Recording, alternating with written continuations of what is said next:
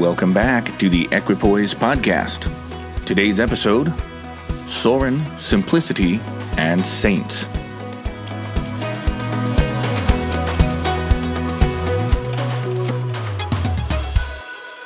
Welcome back. Welcome back. I want to follow up on last week's podcast real quick. Since last week, uh, I have seen a few things that might seem to serve as pushback to my main point in my last episode, and so I'd like to revisit the topic and address an objection to further solidify the necessity of balance when it comes to scholarship versus simplicity.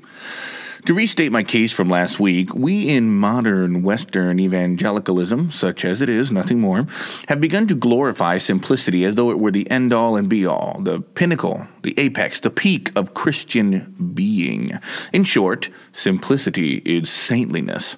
And since simplicity is the zenith of Christ's likeness, say we, then scholarship must then be the valley. We love phrases like, well, I'm just a simpleton, but here's what I can tell followed by whatever assessment or position we have to proffer. This phrase uh, pairs well with a far off, slightly squinted glance into the distance and a humble placement of one's hands on one's hips while sighing wistfully. For best effects, add a southern accent, a handlebar mustache, a cowboy hat, and a corncob pipe.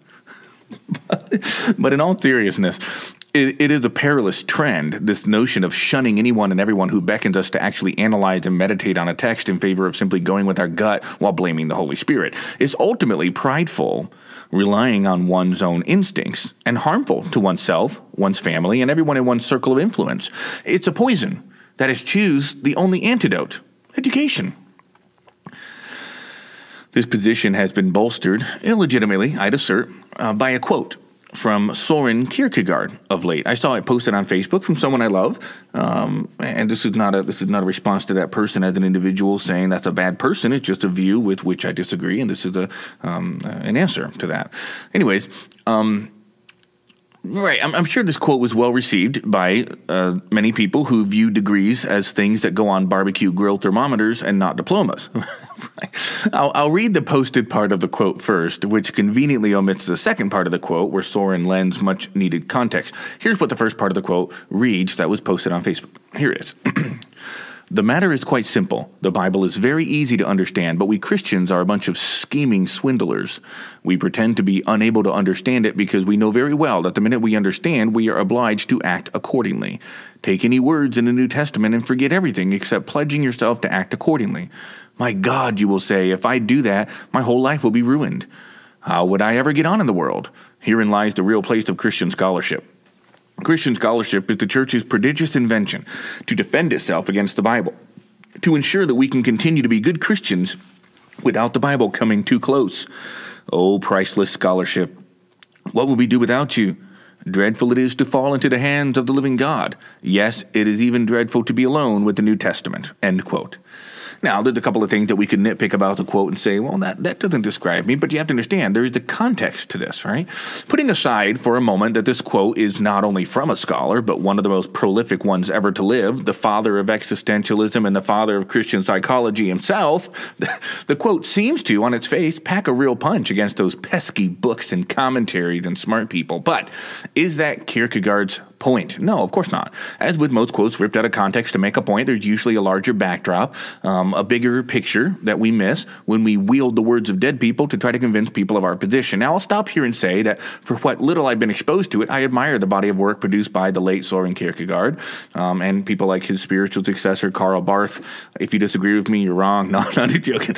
Um, and, and others who were influenced by him, like Sartre and Frankl. Naturally, I find myself not agreeing at times with Kierkegaard's conclusion, but I all too quickly quickly understand the state in which he found himself, surrounded by fake, overly polite, hypocritical, state run pastors and churches, all peddling a softened, sanitized, safe, and simple version of Christianity that demands nothing of anyone except to pray a quick prayer and go right back to where you were. I look around at our current cultural landscape and wonder if it hasn't changed too much in the last century or so. Kierkegaard wrote a, a, few books, and many of them are packed with Bonhoeffer like scathing criticism of the weak, watered down swill he perceived around him. This is what motivated his fierce quotation from earlier. He wasn't upset at Christian scholarship in general, seeing as he was a scholar. No, he was upset at the kind of scholarship that was so prevalent in his day men and women who thought it rather progressive and convenient to eliminate the cost of discipleship and make following Jesus nothing more than than an empty creed or emotional prayer. If one would actually take the time to get to know the man behind the quote, one would recognize that Kierkegaard in no way vilified the process of learning, testing, correcting, growing in knowledge, and yes, scholarship. Think of it this way when I say megachurch, most of my ilk would join me in cringing inwardly at the perceived greed, compromise, and carnality so prevalent in many large churches today. But it's not fair to lump all of them in together like that. No, many large churches that excel a thousand people in number aren't that way at all. But we still continue using that church or that term megachurch in a negative way because our audience typically knows what we mean. Here's a better example. In the opening of a, a, favorite television show of mine, Leverage, the actor playing the lead role begins the theme song with the phrase, The rich and powerful, they take what they want. We provide leverage.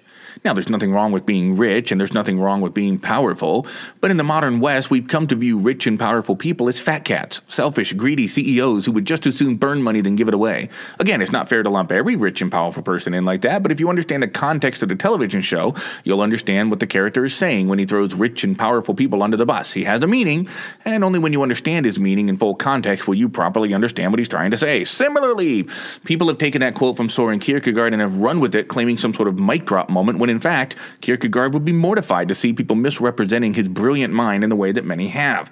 Now, to finish the quote from Kierkegaard, as promised, here's the rest of it.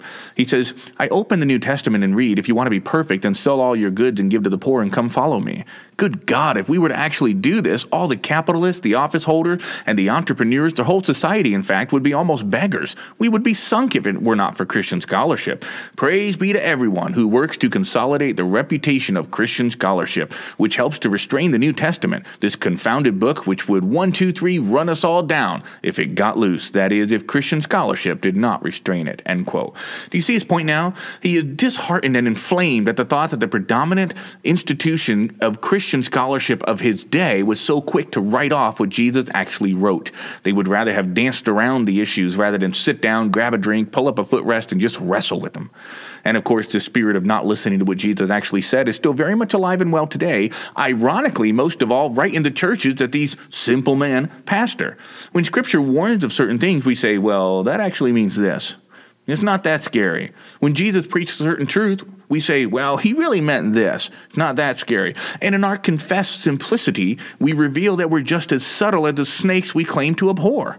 Case in point, Almost all those quoting uh, Professor Kierkegaard here would never consider for a moment actually selling all they have to follow Jesus. um, again, they're willing to be noble simpletons who eschew rationalizing and circumlocution in favor of a simple and plain reading of the text right up until a certain point, only to retreat back into the shelters of the same spirit that Kierkegaard rebuked in his writing, acting just like the slimy scholars from which they wish to distance themselves so badly.